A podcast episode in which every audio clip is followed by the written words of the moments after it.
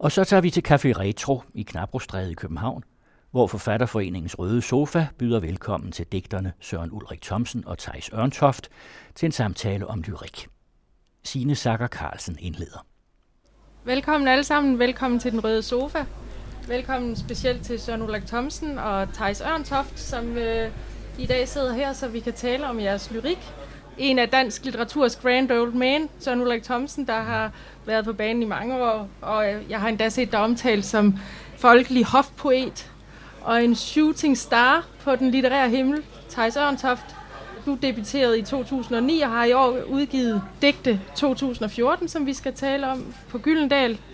Og Søren Ulrik Thomsen, du debuterede i nitten enogfirs med City Slang og har udgivet en del syv digtsamlinger og en masse essay siden, og øh, i år på Gyldendal kom Samlet Thomsen, som vidner om, hvor stor din produktion egentlig har været, fordi den er på rigtig, rigtig mange sider. Vi vil i dag tage udgangspunkt i jeres to seneste digtsamlinger, Rystet Spejl, som du udgav i to tusind og elleve, og digte to tusind og fjorten fra i år. Jeg tænkte på, om vi måske skulle starte med at høre jer læse et par digte op, for ligesom at slå tonen an i de to øh, samlinger. Det kan vi godt. Skal jeg starte? Jeg tror, jeg læser fire op, fordi de er korte, dem jeg har lige valgt her. Min sorte kælders luftveje til hyæner.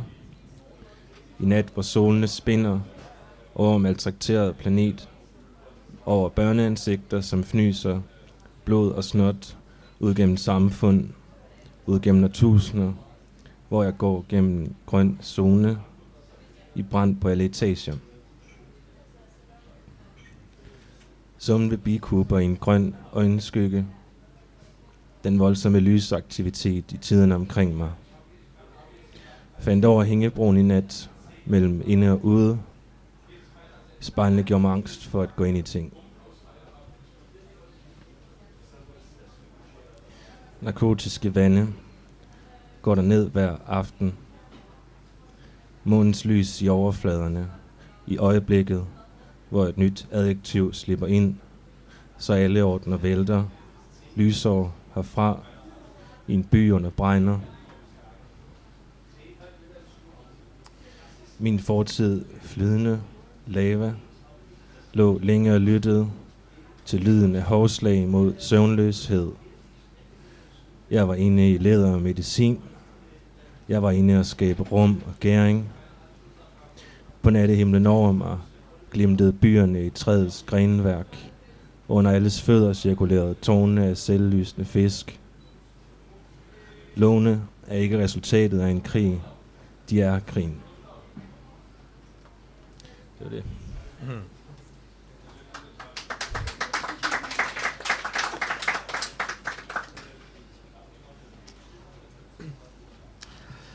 Ja, men øh, så læser jeg et par digte fra fra Rystet Spejl.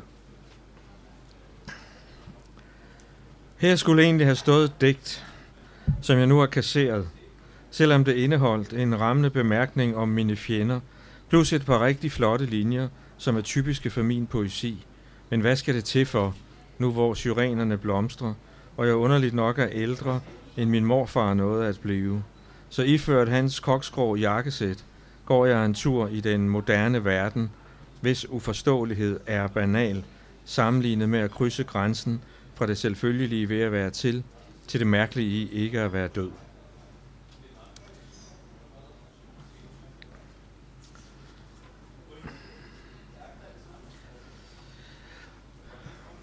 Jeg har sat mig her ved det bageste bord, i restauranten, hvor du og jeg hen under aften af og til spiste et måltid, mens vi talte om lidt af hvert og det hele, og lyttede til trafikken fra Gammel Kongevej, mens regnen begyndte at falde, og bilernes lygter at glide hen over væggen, og jeg hurtigt mistede tålmodigheden med dine gamle historier, og din lapsede halsklud, og din vane med at spise af min tallerken, som mærkeligt nok alt sammen er det, jeg savner allermest i dag, hvor regnen er begyndt at falde, hvor de forbipasserende gestalter brænder mod ruden, og jeg må sidde alene ved det bageste bord, og tænke på, at der kun er én af hver, mens jeg lytter til trafikken fra Gammel Kongevej og forsøger at fange dit blik i digtets rystede spejl.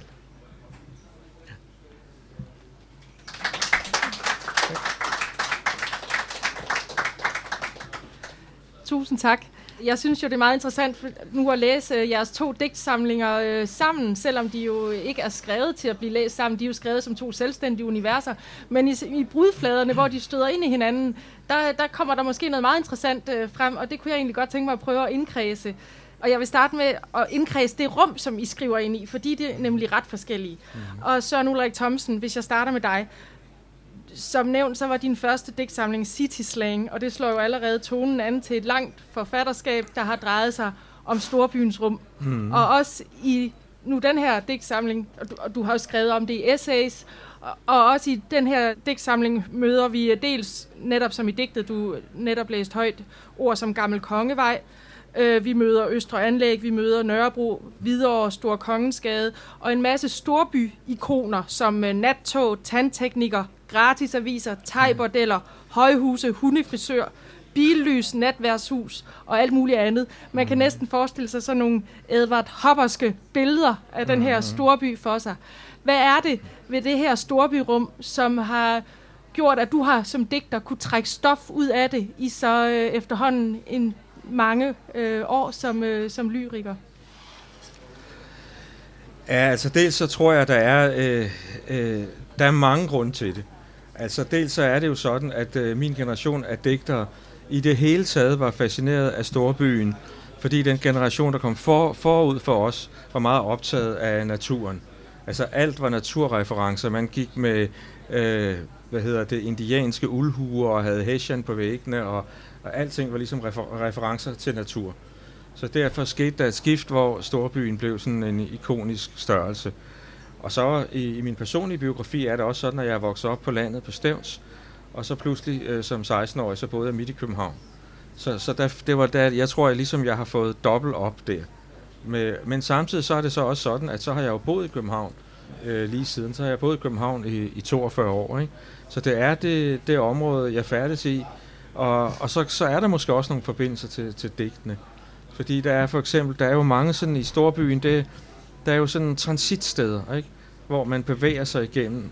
Og så tror jeg også, at, at for, et, for eksempel en ting, jeg er blevet opmærksom på, når digte skal oversættes. For eksempel, når mine digte skal oversættes til, til engelsk, så spørger oversætteren, skal der stå øh, Store Kongensgade, eller skal der stå Downtown Street? Fordi der er jo ingen engelske læsere, der ved, hvad Store Kongensgade er. Men jeg tror, det er meget vigtigt, at der står Store Kongensgade. Fordi det kender jeg selv, når jeg læser ting, der foregår helt andre steder i verden, som jeg, hvor jeg aldrig har været, i Indien for eksempel. I det øjeblik, der er et gadenavn, så øh, ser jeg noget for mig. Og måske endnu en ting, det er jo så, at de her digte, de handler jo om nogle, hvad kan man sige, om nogle eksistentielle ting. Og derfor kunne man sige, jamen de behøvede slet ikke, og der behøvede ikke at være noget med Store Kongensgade og Gammel Kongevej og Melchiors Plads. Men Der, der skal altså være et rum, hvor tingene folder sig ud i, fordi ellers så bliver de helt abstrakte og duftløse. Ja, fordi jeg føler jo, når jeg læser digtene, eller fornemmer, at det er jo, det er jo ikke bare, forstå mig ret, en kulisse. Nej. Det er jo også noget, der, der bevæger sig ind eksistentielt i digterjeget at være i, øh, i det rum. Og hvordan forholder digterjeget sig til sine omgivelser? Fordi jeg tænker på, storbyen er jo både noget, man bliver anonym i, og noget, man bliver øh, opslugt af, mm-hmm. og isoleret på den måde. Mm-hmm. Er det noget, du digter ud fra også, den bevægelse mellem at være både anonym og et individ i storbyen? Jeg ved det, jeg ved det sørme ikke. Altså, de steder, der nævnes, de har alle sammen en fascinationskraft for mig. Der er ikke, det er ikke tilfældigt, de der øh, navne. Altså for eksempel, så det, det digt, som jeg læste op, jeg har sat mig her ved det bageste bord, det foregår jo på Gammel Kongevej. Og der er også en, ligesom en, en under, hemmelig forbindelse i, i det digt, fordi der står jo, at øh, det er jo en person, der sidder ved et bord på en restaurant, hvor vedkommende har siddet sammen med en anden person, som nu ikke er ved det, ved det bord mere. Og øh, en, en ting, der ligger bag det digt, det er faktisk øh, Dan Turèll. Fordi øh, da han levede, der var jeg meget tit irriteret på ham. Øh, altså jeg var irriteret på, øh, ikke på ham, ikke på hans person, men altså jeg synes, at jeg var for eksempel irriteret over, at han optrådte i Se og Hør og i et hvidt jakkesæt og sådan noget. Og i det øjeblik, han var død, så savnede jeg ham lige med det samme. Altså der tænkte jeg alt, på alt det, som kun var ham, som kun han kunne. Så alt det, der var ligegyldigt, det blev en i dobbelt forstand ligegyldigt. Skidt være med det, fordi det, det, der var noget, som absolut kun han kunne. Og han, han, han kom jo meget på Gammel Kongevej, og det er jo også, der ligger jo også ligesom en gammel konge. Altså han var en, en gammel digterkonge, ikke? Så det, det er ikke tilfældigt, de der steder. Nu sagde du selv, at en af modbevægelserne mod, at I som generation vendte jer lidt mod storbyen, blandt andet var, ja. at generationen før jer havde været sådan halvfjerdser hippie, venstreorienteret naturdyrkende. Ja. Øh, og det vil jeg lige bruge som overgang til dig, Theis øh, Ørntoft, fordi i dine digte, der trænger naturen sig i den grad på. Men det er øh, på en anden måde. Det er ikke en hippie-natur med, med hessian eller hår under armene, og det er slet ikke nogen hyggenatur, Øh, hvor man drikker te i en rosenhave. Vi er langt fra et menneske, der kigger på et landskab, og vi bevæger os rundt mellem insekter, jeg nævner nogle ord, ja. tæger, bananfluer, krybdyr, bregner, gærceller. Vi er placeret i universet, vi er på atomplan, vi er, vi er planeter, øh, det er jungler. Hvordan vil du selv karakterisere det her univers, som du har, har skrevet om? Øh, det... det Det ved jeg ikke, men altså, det er rigtigt nok, at der, er, at der ikke er noget forhold, som er, at jeg betragter et landskab, som så at sige ligger uden for det her jeg eller noget den stil. Det, jeg tror i højere grad, at, at øh, den landskabserfaring, hvis man kan tale om det i, i digtsamlingen, er, øh, altså, er en erfaring, som finder sted på alle. Altså, der er også tale om en mental, et, en mental geografi øh, og en tidslig geografi faktisk også. Altså, jeg har været meget optaget af, at altså simpelthen øhm, også i forhold til begreber og, og så videre, ikke? Altså at, øhm, at for mig er der nogle fænomener, som jeg er nødt til på en eller anden måde at begynde at anskue som form for geografier. Altså at et begreb kan være konstitueret arkitektonisk nærmest. Altså at et, at et kærlighedsbegreb eller en barndom kan være som begreb noget, som er gennemstrømmet af modermælk eller... eller en øh, eller en, øh, en tanke kan kan have bygninger øh, ude øst på eller sådan noget i sig. Altså simpelthen begynde at etablere nogle rum i forhold til ting, som man ikke normalt tænker som spatiale, altså men mere temporale, ikke? Altså tiden måske. Mm. Altså det tror jeg også er en, en generationserfaring, hvis man kan begynde at tale om sådan nogle i min aldersgruppe, altså at at der er nogle der er simpelthen nogle felter, som man ikke i udgangspunktet tænker som geografier eller områder eller landskaber, som man begynder at, at tænke som det. Ja, øh, og det er også, vi vender tilbage til nogle af de tanker, men jeg, men jeg vil godt lige bevare øh, blikket på naturen lidt mere, fordi jeg føler, når jeg læser din digtsamling, at naturen næsten er sådan en dæmonisk kraft, fordi den er jo også grænseoverskridende ind mod os som menneskehed. Øh, vi har gader og madikker. Når vi tisser, så kommer der mørke øh, oceaner ud af ja. vores køn. Håndfladen skove, mine kødædende kældre. Du skriver ligefrem, planterigets triumf bliver total. Altså, eller digterjeget siger det. Det er som om, at øh, øh, den her natur, den overtager os. Jamen, jeg tror ikke, den overtager noget som helst, for jeg tror, den altid har været os. Og det er også det, altså, det, nu snakker du jo lidt om, om det klassiske skel mellem øh, kultur og natur og sådan noget, ikke? Og det er også, altså, for mig, der er det en, det er jo ikke, fordi det er, er et, øh, en ny tanke eller noget, vel, men, men for mig, der, jeg, jeg kan slet ikke få den adskillelse til at give mening, hvis jeg virkelig begynder at tænke efter, altså... Øh, Nu er der for eksempel, altså et eksempel, ikke? Altså over i uh, Sibirien, og uh, på deres uh, tundra, der er der begyndt at være de her, altså vokse de her store huller frem, som, uh, som ja, nogle klimaforskere mener har årsag i, at, at permafrosten er ved at smelte og sådan ting, ikke? Og, det, og de her huller, de frigiver så en masse metangasser, som uh, altså genererer meget C O to i atmosfæren, ikke? Og hvad, og hvad med de her huller? Er de naturlige fænomener, eller er de kulturelle fænomener? Er det, er det, er det, er det menneskelige forårsagede huller, eller er det, og hvad, er det, giver det overhovedet mening at tale om, at mennesket forårsager noget? Altså, fordi der er også noget, som forårsager mennesket, og, i, i min kosmologi i hvert fald. Den er både kedelig at tænke i, tror jeg, jeg synes, den dikotomi, men den er heller ikke noget, som, hvis jeg virkelig begynder at, at tænke efter, hvad den egentlig betyder, så smuldrer det for mig simpelthen. Altså, hvad... Altså, hvad kultur overhovedet skulle være? Hvad er det for en, en adskillelse? Ja, altså, og der vil jeg godt lige springe lidt, fordi det, jeg synes, at det fornemmer man også, når man læser dine digte, at der er en eller anden form for sammenblanding af de to niveauer. Og, øh, og der, jeg kunne godt tænke mig lige, lige at hæfte mig lidt ved øh, digtsamlingens titel, for den er jo i princippet øh, ganske ydmyg, digte to tusind og fjorten. Ja. Øh, det er, det er et, en genrebetegnelse og et årstal, men hvis man har ved lidt om dansk litteratur, så ved man også, at den er fyldt med tyngde, litterær tyngde. Mm. Øh, for eksempel så udgav Oehlenschlæger øh, digte nitten hundrede og tre, og øh, Johannes V. Jensen udgav digte nitten hundrede og seks, som begge to varslede øh, paradigmer, nye tider, nye epoker. Ja. Yeah. Øh, og de er blevet kanoniseret, og vi har siden læst Guldhornene, og vi har læst På Memphis Station, og, og øh, så i første omgang har jeg lyst til at spørge ganske enkelt, hvordan turer du? Det ved jeg ikke. Jeg sad i Blågårdsgade en aften og drak en øl med en ven, som jeg så foreslog, at øh, min bog ikke skulle hedde noget, fordi jeg kunne simpelthen ikke komme i tanker om en titel, jeg synes var god. Og så øh, tænkte han lidt over det, og så sagde han, at hvis ikke du kalder den noget, så kommer den jo bare til at hedde Digte to tusind og fjorten. Så i udgangspunktet var det ikke på nogen måde en reference til de her øh, koryfærer og sådan noget. Øh, det er så umuligt at, at sidde og, og fastholde det. Altså, men, det, men det er ikke det, som, tæk, som, som digtsamlingens titel har, har haft som primær årsag, at det skulle være sådan en kæk reference til, til dansk litteraturs hovedværker og sådan noget. Men, men altså, jeg ved ikke, jeg, jeg synes ikke, jeg har så meget bevinget at sige om selve titlen, tror jeg. Altså, men... den, ja. Men så kan vi jo så sammen her finde ud af, om det er en ny epoke, du har, du har indstiftet. Det tager nok lidt længere tid at finde ud af. og, og tid vil vise, om om to hundrede år, de så læser dine digte i skolen. Men noget, der går igen, som jeg synes er øh, på en eller anden måde, er lidt par, paradigmeskifte-agtigt. Det er øh, et refrain. Hvis man kan sige, at du har et refrain i din digtsamling, så er det, øh, synes jeg, øh, jeg er træt af at bilde mig samfundene ind. Mm-hmm. Og det er jo en på nogle måder skræmmende sætning, fordi den dels ikke bare siger, som du også siger et sted, det er ikke længere et spørgsmål om forfinelse, men om afvikling. Det er ikke bare, at samfundene ikke længere er gyldige, vi skal afvikle dem, men de har altid været en konstruktion. Vi har bildt os dem ind, og nu er vi trætte af det, eller digterjeget er i hvert fald blevet trætte af det. Hvad siger mm. du til det? Har du nogen?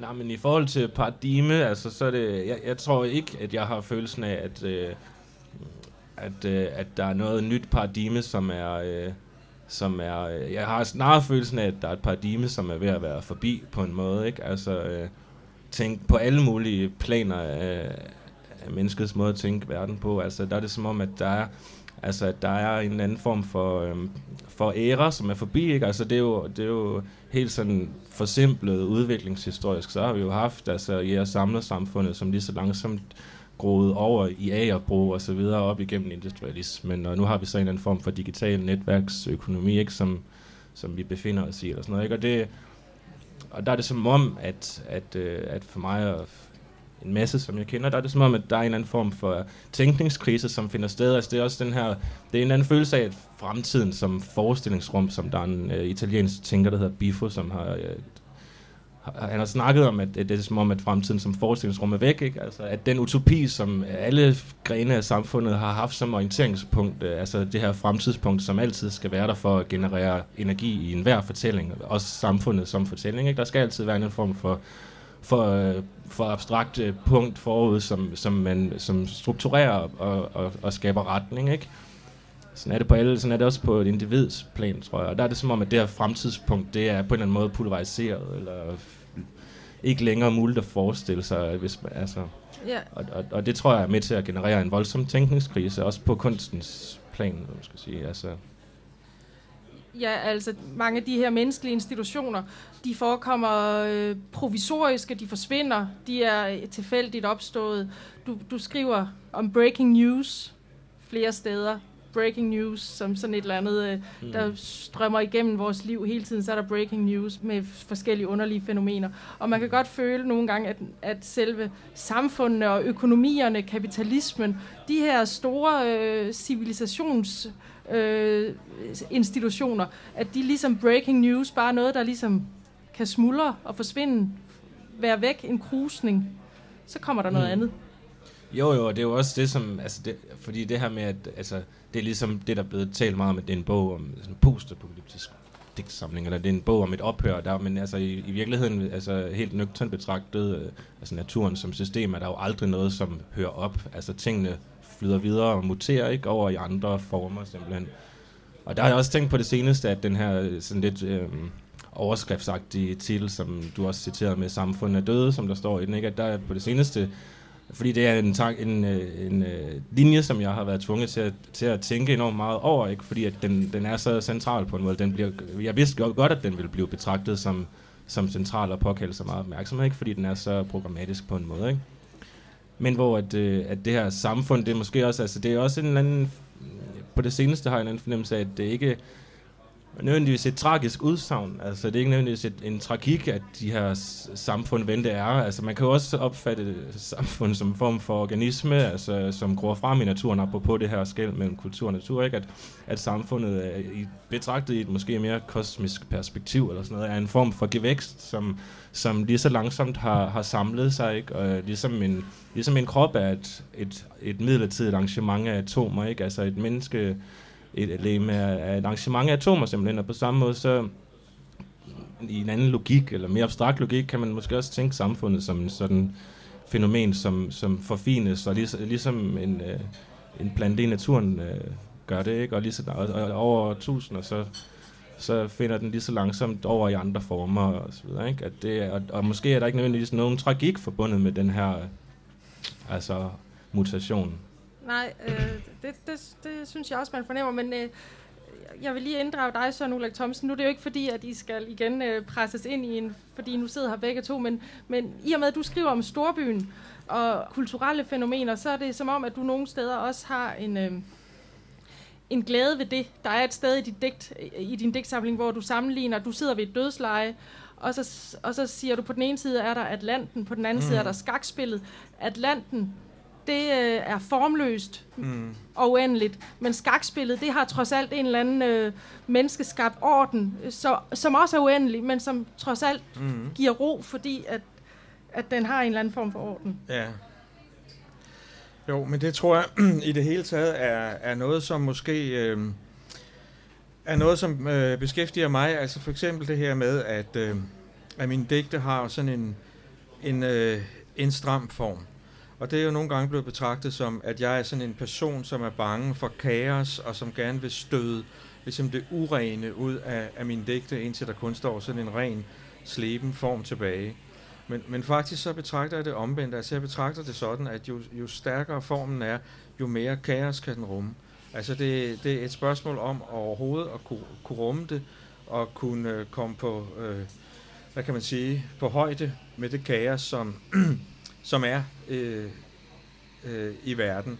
Så jeg synes, det er, en, det er en forkert måde at betragte på at sige, at de her stramme digte, de er, de er bange for kaos. Tværtimod, så, så ser jeg det som om, at de, er, de, de vil forsøge at, at rumme kaos og, og kunne holde det ud. Netop, netop formen gør, at man kan ja. rumme det. Ligesom skakspillet, som også er uendeligt, ja. men inden for nogle regler. Præcis, altså det, det digt handler jo så om, som du siger, et dødsleje. Og der er jo så det med skakspillet, at netop fordi det er, er, har sådan nogle begrænsede regler, så kan det begynde forfra og forfra igen, modsat livet. Fordi mm. der, der ligger jo så en, som, som skal dø, som ikke kan begynde forfra igen. Der er ligesom flere grunde til, at, at skakspillet er beroligende. Det er beroligende, fordi det er inden for en stram form, men det, også, det, kan også, det, det, skal, ikke, det skal heller ikke dø, mm. øh, som den person øh, digtet handler om. Det giver mig anledning til at, at nævne en anden ting, nemlig skønhed, som også er en af de ting, som som jeg lægger vægt på, og med, med skønhed, der mener jeg vel at mærke ikke noget, der er smukt i en eller anden øh, banal forstand. Men jeg mener, at det, der er det skønne i, i kunsten, det er, at den, at den kan rumme grusomheden, netop fordi, at den er skøn. Fordi grusomheden kan vi slet ikke tåle at se i øjnene, når vi møder den, men vi kan se den i øjnene, for eksempel i form af, af, af et digt, eller et stykke billedkunst, eller et stykke musik. Altså en... en En ting, jeg tænker på, det er, at øh, hvis man forestiller sig, at man er læge eller sygeplejerske i en krigszone, og man skal operere en af de sårede, så er man jo nødt til at kigge direkte ned i det åbne sår, for at kunne hjælpe vedkommende. Men ens indre ansigt er man nødt til at vende bort, fordi ellers så, så taber man simpelthen borgen med den patient af, af rædsel. Men når man så kommer hjem fra arbejde, så kan man måske sætte et stykke musik på, og så længe det stykke musik varer, så kan man rumme den grusomhed, Øh, som er i verden, og når det stykke musik er slut, så kan man altså ikke mere. Så det... Øh... og det, det ligger egentlig an til det næste emne, jeg gerne vil tage op, som er det hyggelige emne, nemlig øh, døden, som jo et eller andet sted findes i begge jeres digtsamlinger. Øh, du i din rystede spejl, der for det første nævner du ordet konkret, og som vi også har hørt både i det, du har omtalt og i det, du har læst op, mm-hmm. så er det også som om, du skriver digte til døde personer. Nu nævnte du Dan Turèll, som du genopliver eller, mm. eller, eller øh, besynger i, øh, ja. i digtene. Mm. Øh, og så selvfølgelig et eller andet sted også øh, digterjegets egen erkendelse af, at en dag er det forbi, som det underlige, øh, den underlige erkendelse, det nu engang er. Mm. Hvad er det for et stof, for nu at bruge et ord, du selv bruger, øh, du har trukket på i den sammenhæng? Ja, altså nu vil jeg sige, at øh, mine digte, de har faktisk altid øh, drejet sig meget om døden. Det har faktisk været noget, som, som altid har har været i fokus for dem, men øh, i et af dækkene i Rystet Spejl, der står der, at, at øh, der er der sådan et tilbageblik på ungdommen, hvor der står, øh, øh, hvor vi diskuterede døden som et matematisk bevis. Og det er måske en hensynning til min gamle politik, øh, Mit Lys Brænder, som handler meget om døden, og som er sådan en slags, hvad kan man sige, teoretisk øh, bogmøvelse. Men så er der jo så sket det i mellemtiden, at øh, efterhånden som jeg er blevet ældre, så har jeg jo faktisk så har jeg jo oplevet til mange mennesker, Øh, som jeg har kendt, så, som er døde. Altså jeg, jeg sad for eksempel en dag med avisen, og der var to dødsannoncer i for, for to af mine gamle skolekammerater, eller gymnasiekammerater, øh, som var døde på samme dag. Ik? Altså det, og, så det betyder så, at, at Rystet Spejl er skrevet på nogle, handler om døden, ligesom Mit Lys Brænder gør, men den er skrevet på nogle, nogle, nogle øh, konkrete erfaringer. Så det, det tror jeg har, har meget med det at gøre. Og nu, øh, Theis Ørntoft, din digtsamling, der nøjes du ikke med at forholde dig til digterjegets død, men det er faktisk hele menneskehedens død. Ja, måske. Det, det ved jeg egentlig ikke, om det er. Altså, jeg, jeg, nu, nu kommer jeg med en tolkning, så kan du jo ja. øh, gå imod den. Øh, men, men jeg kan ikke lade være at læse lidt dine digte, også som om vi har den her store, vi har universet, vi har den store natur, og så har vi noget... en konstruktion, som er en art blandt andre, der hedder mennesket, som er i gang med at gøre alt muligt underligt. Og det er selvfølgelig dybt tragisk, og vi har klimakrise, og vi har andre ting. Men et eller andet sted, når man først har vendet sig til, hvor tragisk det er, mm. du skriver selv, at du tænker på apokalypsen. Ja, det står der. Ja, øh, så tænker man, nå, men så går det jo, som du også selv nævnte før, så går det jo videre. Planeten, planeten, planeten vil stadig køre rundt om jorden, selvom vi ikke er der mere. Mm. Men det er jo også altså, i forlængelse af det, Søren siger, altså, det, det, altså jeg, jeg tror, at det, det, når man sætter, hvis vi siger det her, fastholder det billede med at sætte et musik, stykke musik på, når man kommer hjem, ikke, så mm. efter at have, have fortrængt en, en grusomhed på det visuelle, eller sådan, ja. Men der, at, jeg, jeg tror, det er fordi, at, at, at i, det, i, i, den, i forbindelsen med det musikstykke, eller hvad det nu er for en kunstværk, som opstår, der kommer man måske i kontakt med den erfaring, at, der ikke er, at det ikke er noget absolut forfærdeligt, at der er et hul i en menneskekrop. Altså det, det, er, et, det, er, en, det er et perspektiv mm-hmm. for, for mig at se. Altså, ligesom at hvis, øhm, altså hvis der var nogen, der trak et våben og skød hovedet af mig, så ville, så ville fluerne og græsset blive lykkelige altså over, over den omstændighed.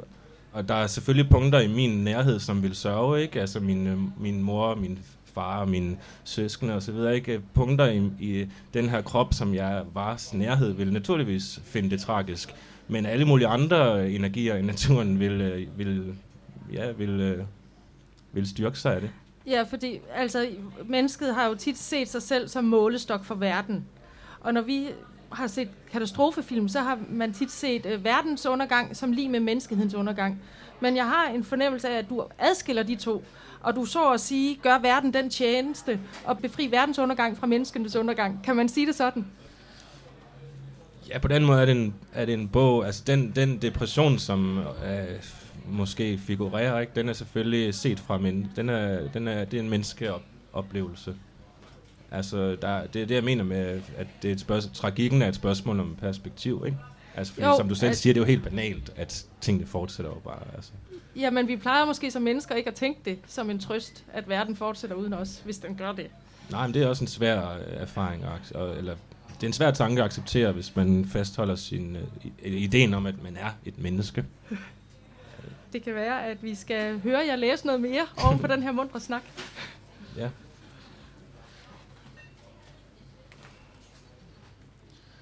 Okay. Verdenshistorien fortalt for mine efterkommere. Omkring krigstiden flød en gruppe stamceller hen over bunden på et fluorescerende ocean og nåede frem til noget andet end gælder. Omkring stenalderen udslettede man en insektart med et tryk på en knap. Omkring anden Mosebog spyttede nogen blod ned i mit fostervand. Omkring den spanske inkvisition opførte man et parlament af tårer i en fuldkommen tilfældig øjenkrog. Omkring den sorte død byggede man stigen op til det radiotårn, der senere skulle blive mit hoved. Omkring nitten tredive lagde en gruppe vrede demonstranter New York til gæring på bunden af et reagensglas. Omkring to tusind og halvfems skiftede man alle lufthavne ud med insekters vejrtrækning af grønne kvadrerede rum. Omkring tre tusind var mennesket ikke længere fysisk. Lad os sige, det var sådan, og sådan blev det sendt. Lad os rejse en grædemur fyldt med huller, der uafbrudt føder albinobørn. Lad os ligge os på bunden af Marianergraven og læse bækstrater med infrarød støj øjnene. Den, der ikke falder i åndedrættets afgrund og far vild i majsmarkedet dernede, er endnu ikke klar til at være levende.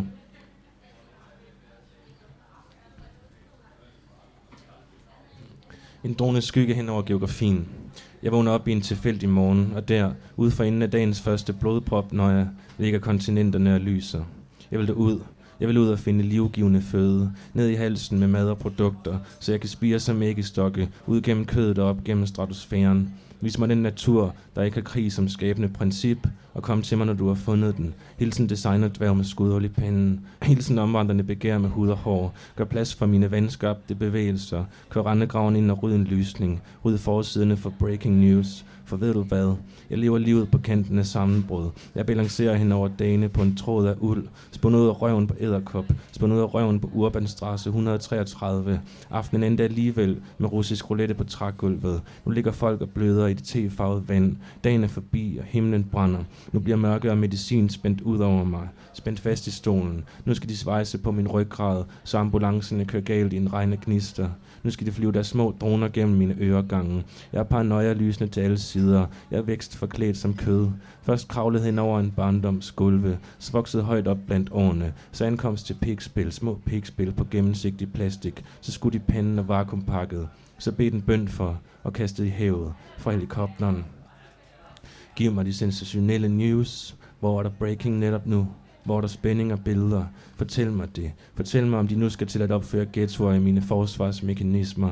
Fortæl mig, om de hæver skatterne, fordi nogle tåber kom til at fjerne Schweiz med syre. Fortæl mig, hvorfor angst aldrig kan blive en vane. Hvorfor kan det, jeg oplever som angst, aldrig blive en vane? Jeg tager lige sidst også. I en drøm var gaderne fulde af insekter. De ledte efter steder på verden, hvor der var sovskorper, hvor der var menneskehud. Hørte du det? Lagde du øret mod insektets hjerte, og hørte den fjerne opera derinde. Hørte du det hakkende folkviske i stemmebåndet af guld et sjældent fund? Faldt du i søvn under en film om flydende kapital, og vågnede op på bunden af en frossen tænketank. Jeg bryder mig ikke om opvågninger. Jeg bryder mig ikke om fødsler og liv, og nu skal jeg fortælle dig hvorfor. En gang var jeg så heldig at blive født af en pulsår, og forældrene viskede, kan bruge af den, den er din.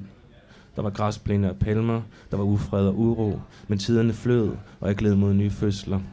Nu sidder jeg i en by, under en rus, ved et årstal, langs en dødsakse, og ser menneskekroppe vivle rundt, indtil de forsvinder ud i hver sin privat kosmologi. Af til ligger man øret mod en forrådnet mund, man skal lytte til dens rådne musik, man skal danse, som man altid har gjort.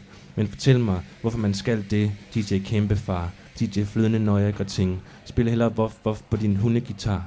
D J, hvordan fuck går det i hundene? D J, kødklaver på skaktandet gulve. Ved du, at jeg er træt af velkendt musik? Ved du, at min intellekt slår gnister, hver gang det støder mod sine egne begrænsninger? D J, menneskefossil fundet i kalkbrød. D J, outsourcing af jeg-følelsen til den tredje verden. Ved du, at det lugter af shawarma, når jeg åbner min mund? At uroen kryber ind i mit liv gennem fyrskov og barndom? Ved du, at mit liv er fyldt med afmagt og frygt? Frygt for, at spædbørn sender mig for intelligente blikke. Frygt for at få hjertestop på gaden, fordi nogen finder en ravklump på en flodbund i junglen. Er det ikke breaking news? Er det ikke paranoia encapsulated? Let's investigate giant pizza mafia and skullfuck randomly. Et kæmpe skullfuck digt. En lang ulve pick op i Danmarks skove. Der skal fandme ikke komme ulve herop. De skal bare ikke komme herop. Jeg har nok i min egen lovende ryggrad. Jeg lever livet i mine udskiftelige organer. Og tro mig, når jeg siger, jeg skal ryges ud af vækstideologien. Ja, jeg skal ryges ud af vækstideologien. Jeg skal se partierne rotere som kraftceller rundt omkring min seks års fødselsdag, før jeg handler. Jeg skal se dem sprede min aske ud over alle biologiske modersmål, før jeg handler. Jeg skal se dem trække et fiskenet fuld af havfruer op af min morgenurin. Hvor skal man gå hen med sin kærlighed? Hvor skal man gå hen med den? Bag skrankerne står de bare og smelter. Der er ingen hjælp at hente. Træk et nummer og knip et foster. Læg dig selv i NATO-stilling og gø mod himlen. Anarki i alle atomer. Arktisk kommando. Væbs i min afføring. De første tegn på straf. Ja, det var det.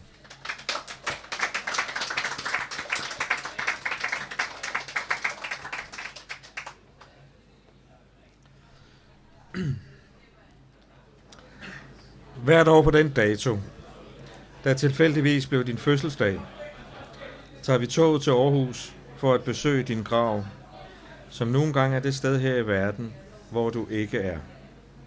På turen op gennem byen køber vi blomster og taler som på en hver anden dag, indtil vi står foran stenen. Og på vej tilbage regner det altid, eftersom intet af dette giver mening og alligevel finder sted, må det være af største betydning. Selvom du stadig er smuk, er det alligevel på en anden måde, end dengang vi dansede i regnen, og det skrøbelige kun var en del af din skønhed, der sad som en syl i mit øje.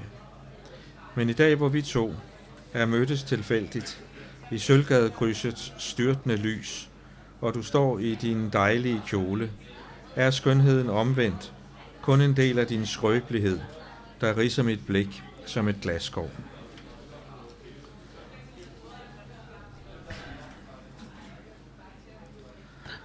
I Hvidovre, på novemberdage, i visse alt for store vejkryds, når bus to hundrede S gennem det nedfaldende løv og de smattede gratisaviser glider forbi tandteknikerne og thai-bordellerne, fjernlagerne og hundefrisørerne på vej mod de små gamle højhuse, hvor alle de, vi kendte og elskede og som nu er døde, kører op og ned med de rustne elevatorer med en søvnig pære blinkende i loftet. Der ved man, at der findes steder, hvor til fortvivlelsen flygter, fordi den selv er fortvivlet over at findes. Mellem alle disse digte om døden og erindringen, er der her blevet plads til elleve linjer om mælkebøtterne, hvis lys jeg igen i år havde glemt, med et bliver tændt som et tivoli, og om at falde i hver sin søvn, i den samme seng, og vågne, mens natten er dybest og stilheden størst, med en hånd så let på sin skulder.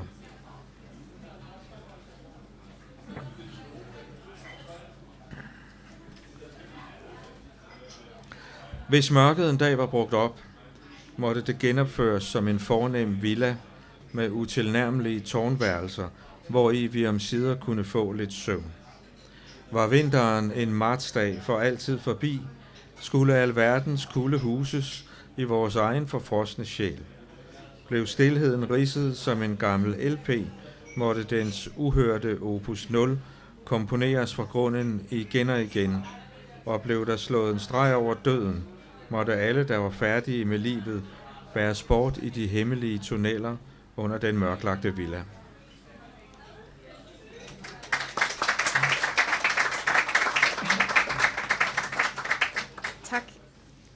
I det næst sidste digt, du læste højt, Søren Ulrik Thomsen, der hører man, hvordan øh, der blandt død og erindring er plads til mælkebøtter. Og det fører mig hen til det næste, jeg vil spørge om, nemlig sproget som en skabende kraft. Fordi i de her død og apokalypse og så videre, så er det som om, ved jer begge to, og nu kan I jo svare en af gangen, mm-hmm. at sproget alligevel manifesterer sig som et modbillede, som et ly- livgivende kraft i det her univers, som om det næsten, eller naturen, har sin egne viljeløse skaben. Mm-hmm. Ja, altså jeg, jeg opfatter det meget på den måde, at, øh, at tid er jo noget, der forsvinder. Men hvis man i et ganske kort øjeblik måske skriver et digt, som kan rumme det, som er i, i det øjeblik, så er, bliver det jo løftet over i en, i en anden form, og måske i en form, som ikke skal forsvinde. Altså hvis, hvis digtet lykkes, så kan, det, kan vi læse det, ligesom vi, kan, vi, vi stadigvæk kan sidde og læse Oehlenschlægers digte og Johannes V. Jensens digte, selvom begge de to personer for længst er væk, og selvom det stof, som blev rummet i, det, i, i de digt, tilhører noget, der er forsvundet for længst. der er der jo noget, ligesom en magisk ting i kunsten, en metafysisk ting i kunsten, at den kan, kan række ud over sine egne vilkår, sådan at man kan sidde og læse det digt længe efter. Og det er for mig en, øh, en, en meget stor trøst, vil jeg sige.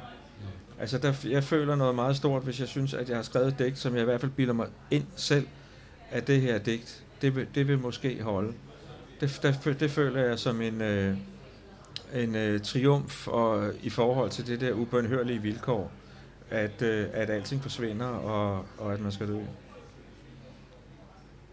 Hvad siger du, Theis Ørntoft? Har du oplevet noget lignende med, også at sproget øh, bevæger noget skønhed ind i det her univers af ja. apokalypse?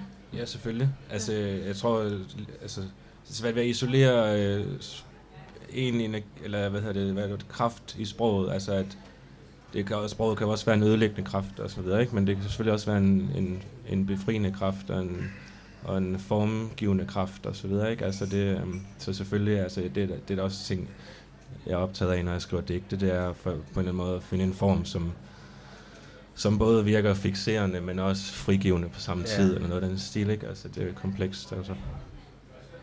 Altså ja, der, der vil jeg sige, at netop det fikserende og det frigivende, det hører jo sammen, mm. fordi det er jo netop det, at det bliver fikseret, der gør, at, at det igen og igen og igen kan så at sige, øh, kan, kan genopvækkes. Mm. Altså det, det er jo også derfor, jeg lægger meget vægt på det der med, at, at formen ligesom lukker sig, fordi når den lukker sig, så kan, man, kan den blive åbnet, åbnet i, i, igen og igen. Og det lidt er som ligesom om, skakspil. Ja, nemlig. Ja. Og det er også som om, at de her ting kommer til at ligge på en grænse, altså fordi hvis digtet bliver til en form, og det løsriver sig fra mig, så bliver det et objekt i verden, som andre mennesker også kan forholde sig til. Så det er jo, det er jo ikke en, øh, det er mig, øh, altså det er, er, er mig, der har skrevet det, men når der står jeg i digtene, så betyder det ikke øh, Søren Ulrik, men, men det, det jeg kunne alligevel kun være blevet etableret i kraft af den investering, som, øh, som jeg har, har lavet i det, ikke? Mm. Så lige river det så løs fra mig, og så kan andre mennesker læse det, og det er jo også en befrielse for mig, at øh, så at sige slippe af med mig selv.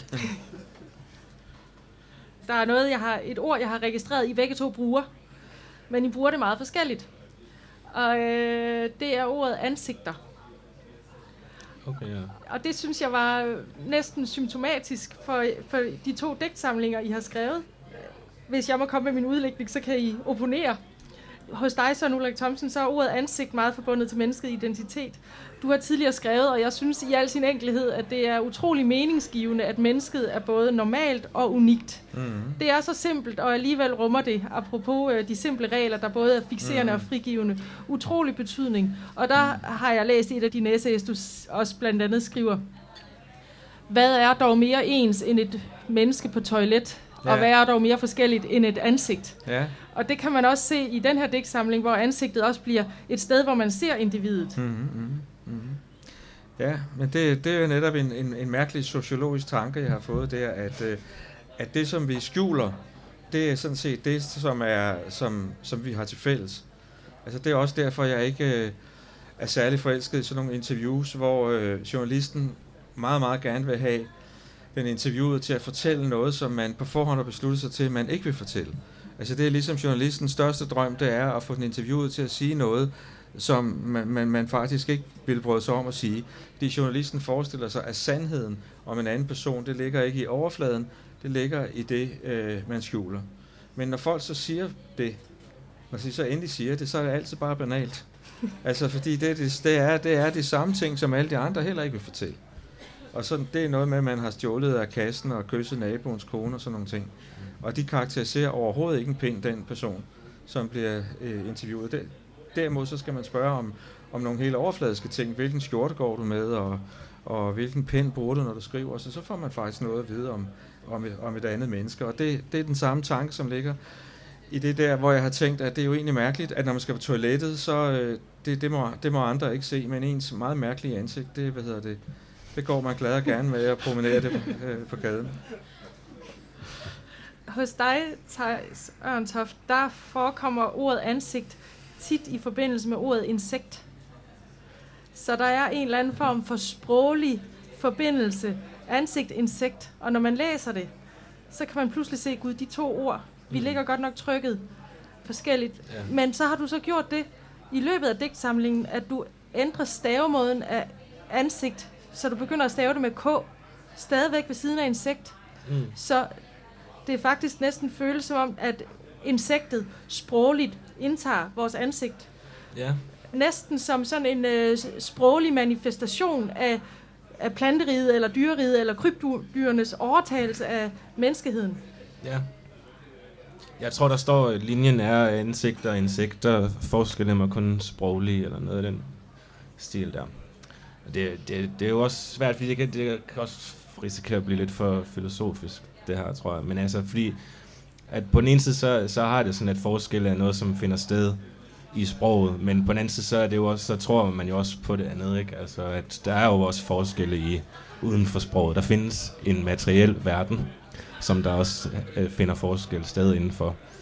Men det er den ene side af sandheden for mig, det er, at forskel kun er noget, som er i altså, jeg, når, jeg, når, jeg, når jeg ser et ansigt, så er det i lige så høj grad en, en sproglig handling, hvor, ja, jeg ved ikke, om det lyder mærkeligt for nogen, men, men det er det altså i høj grad for mig, at det er, det er en, den sproglige manøvre at fastholde tanken om, at der skulle være noget, der hedder et ansigt, fordi at inde bag, hvad, hvad henviser ordet ansigt til, ikke? Det henviser til en mangfoldighed af elementer, ikke? Det henviser til to øjne, og en mund, og når man så søger endnu længere ind i de fænomener, så altså, der er jo ikke nogen, hvad skal man sige, endestation for opløsningen af de her ting, som et ansigt består af.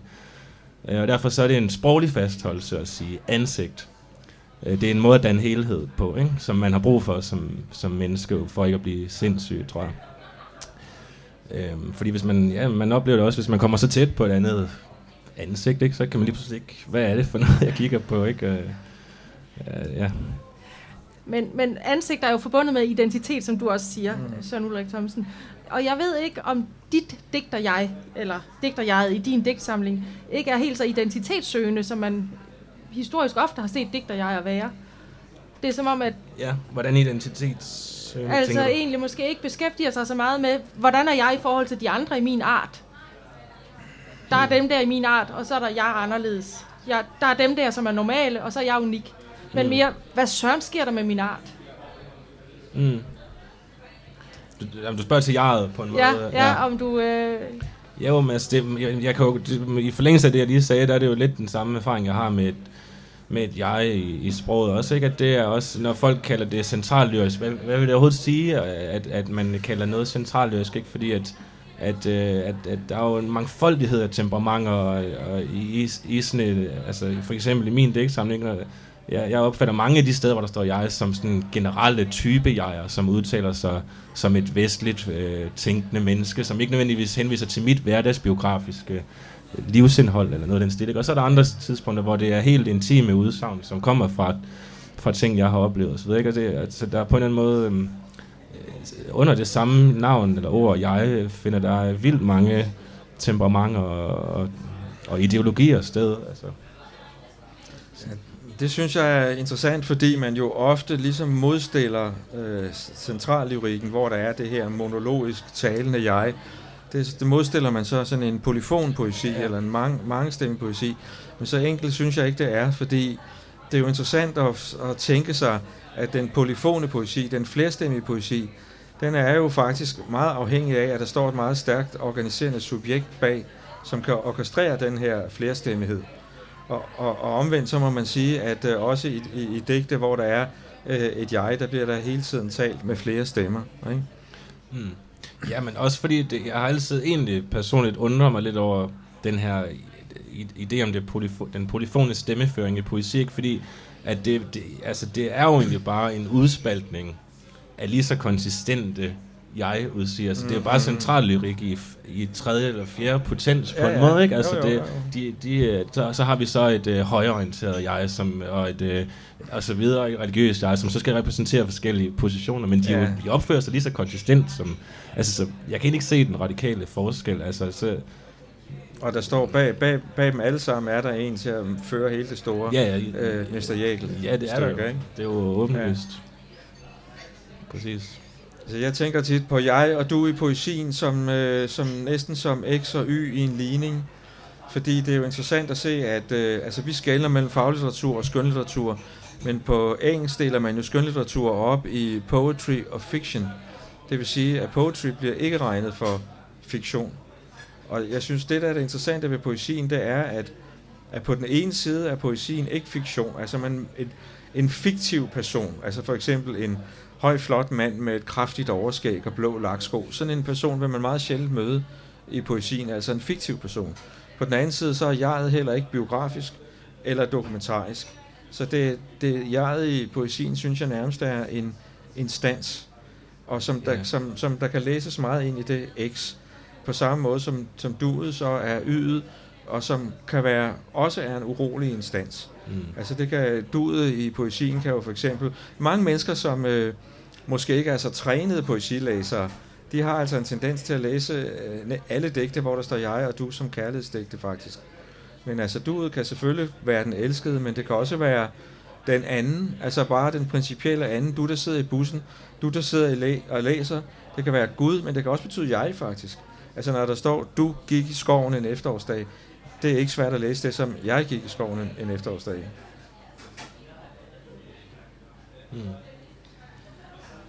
Søren Ulrik Thomsen, du er jo blevet kaldt en del af firser-generationen, sådan generationsmæssigt. Hmm. Øh, hvordan, hvordan skal man sige, hvordan er det at både være en del af en generation, og så også være sin egen stemme? Hvordan, hvad har det betydet for din lyrik? Jamen, det tror jeg er et vilkår.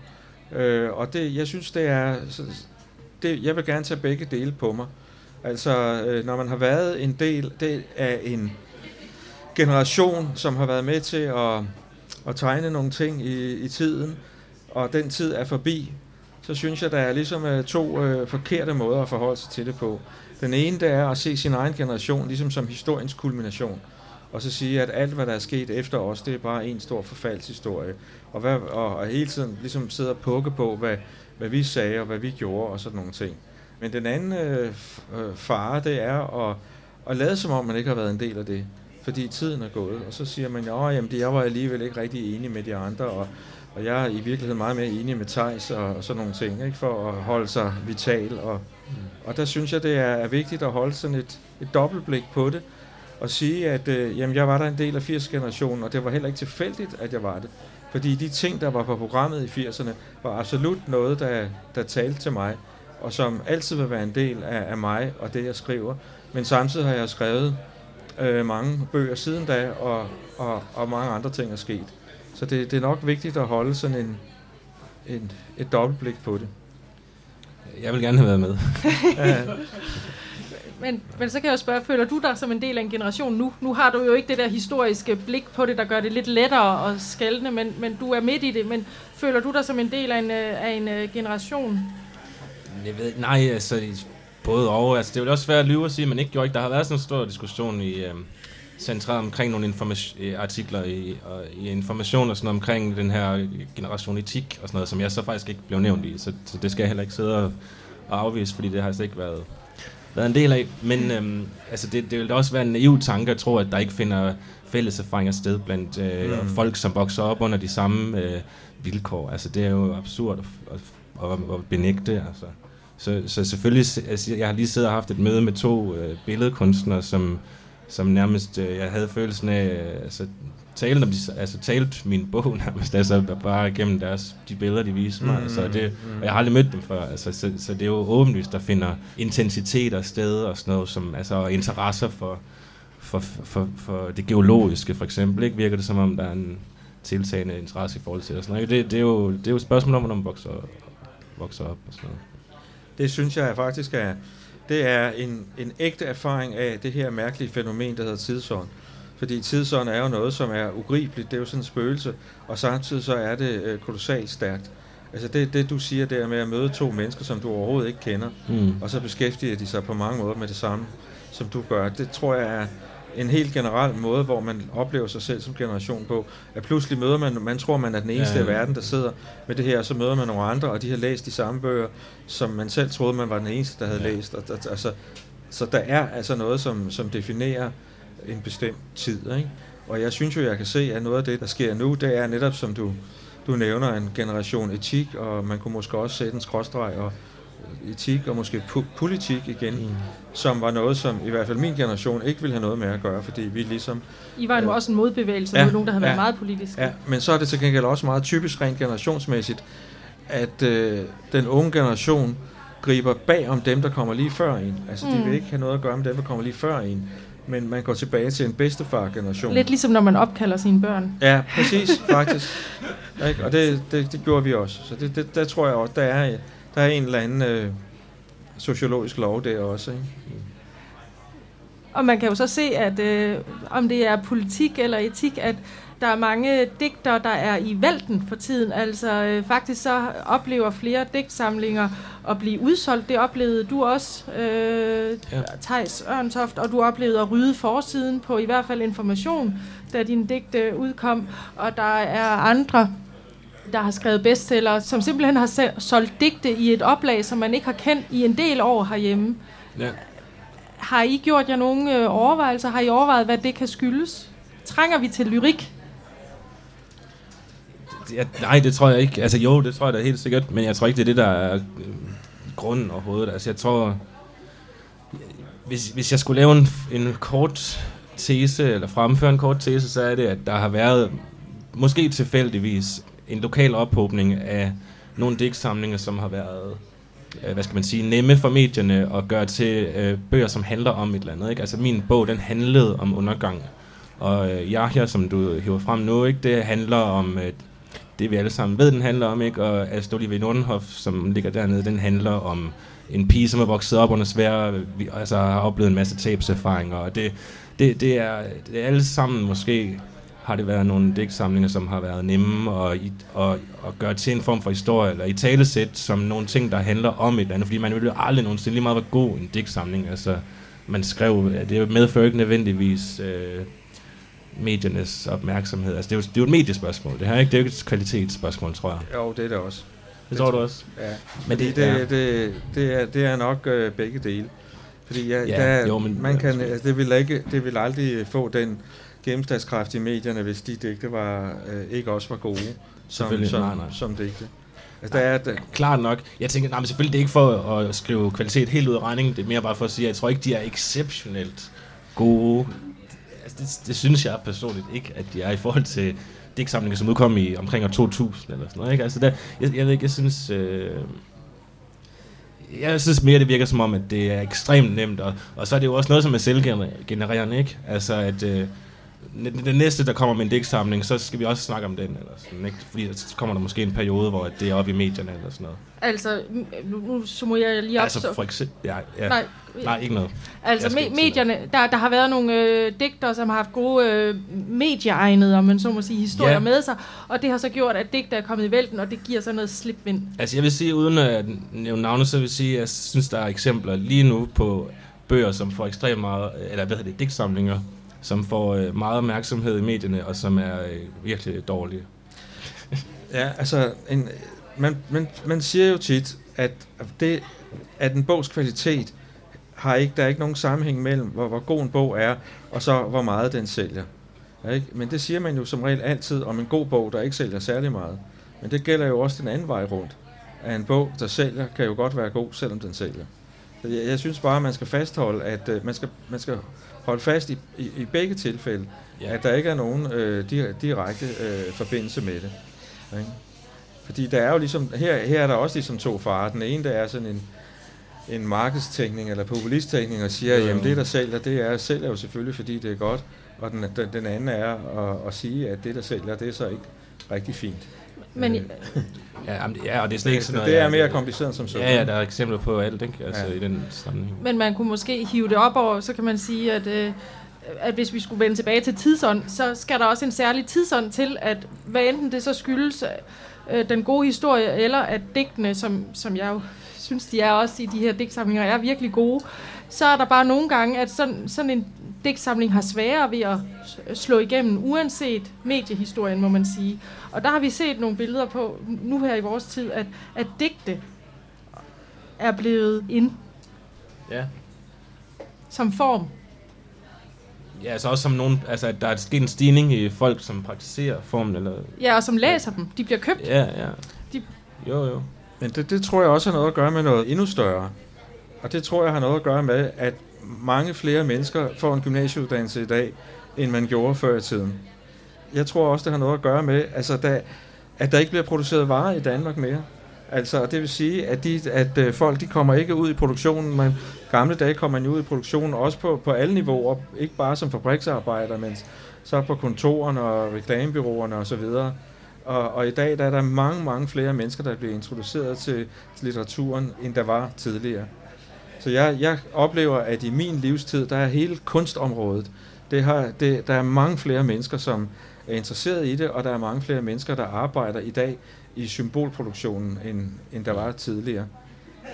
Så det, det er jo altså også en, en, en, en vigtig ændring. Altså hvis man ser på aviserne, så er aviserne blevet noget helt andet i, i dag, end de var i... da jeg var ung. Altså i dag er aviserne jo kæmpe store, tykke, og, og er tidsskrifter og bliver skrevet af, af, af akademikere. Så det er, jo, det er jo noget helt andet. Ikke? Og hvis, jeg, jeg, jeg synes selv, at kulturudbuddet er så overvældende, at det nærmest på mig har en modsat effekt. Fordi alting er festival. Der er aldrig bare en koncert eller en maleriudstilling. Der er altid ligesom en del af en kæmpe festival, som så løber parallelt med syv andre festivaler. Og jeg, jeg, jeg når ikke engang hen og købe det der program på festivalen, og da, da jeg var ung, der købte jeg et billet til en, en koncert med David Bowie, og så glædede jeg mig til den i tre måneder. Øh, så, og så gik jeg ind og hørte det. Ikke? Så det er, det er, altså hvis man ligesom er kulturpessimist og synes, at øh, det er gået ned ad bakke med kulturen, det er det bestemt ikke. Det, er, det, det fylder meget mere, og, og det er også meget mere kvalificeret den måde, der bliver skrevet om det på i dag, end, end det var tidligere. Det var jo nogle smukke ord, som vi måske øh, og håbefulde midt i. Vi også har talt om død og apokalypse, så måske skulle vi øh, lade det være afslutningen. Og så vil jeg godt sige tusind, tusind tak til Theis Ørntoft og Søren Ulrik Thomsen for at komme her og snakke med os i den røde sofa. Tak for invitationen. Ja.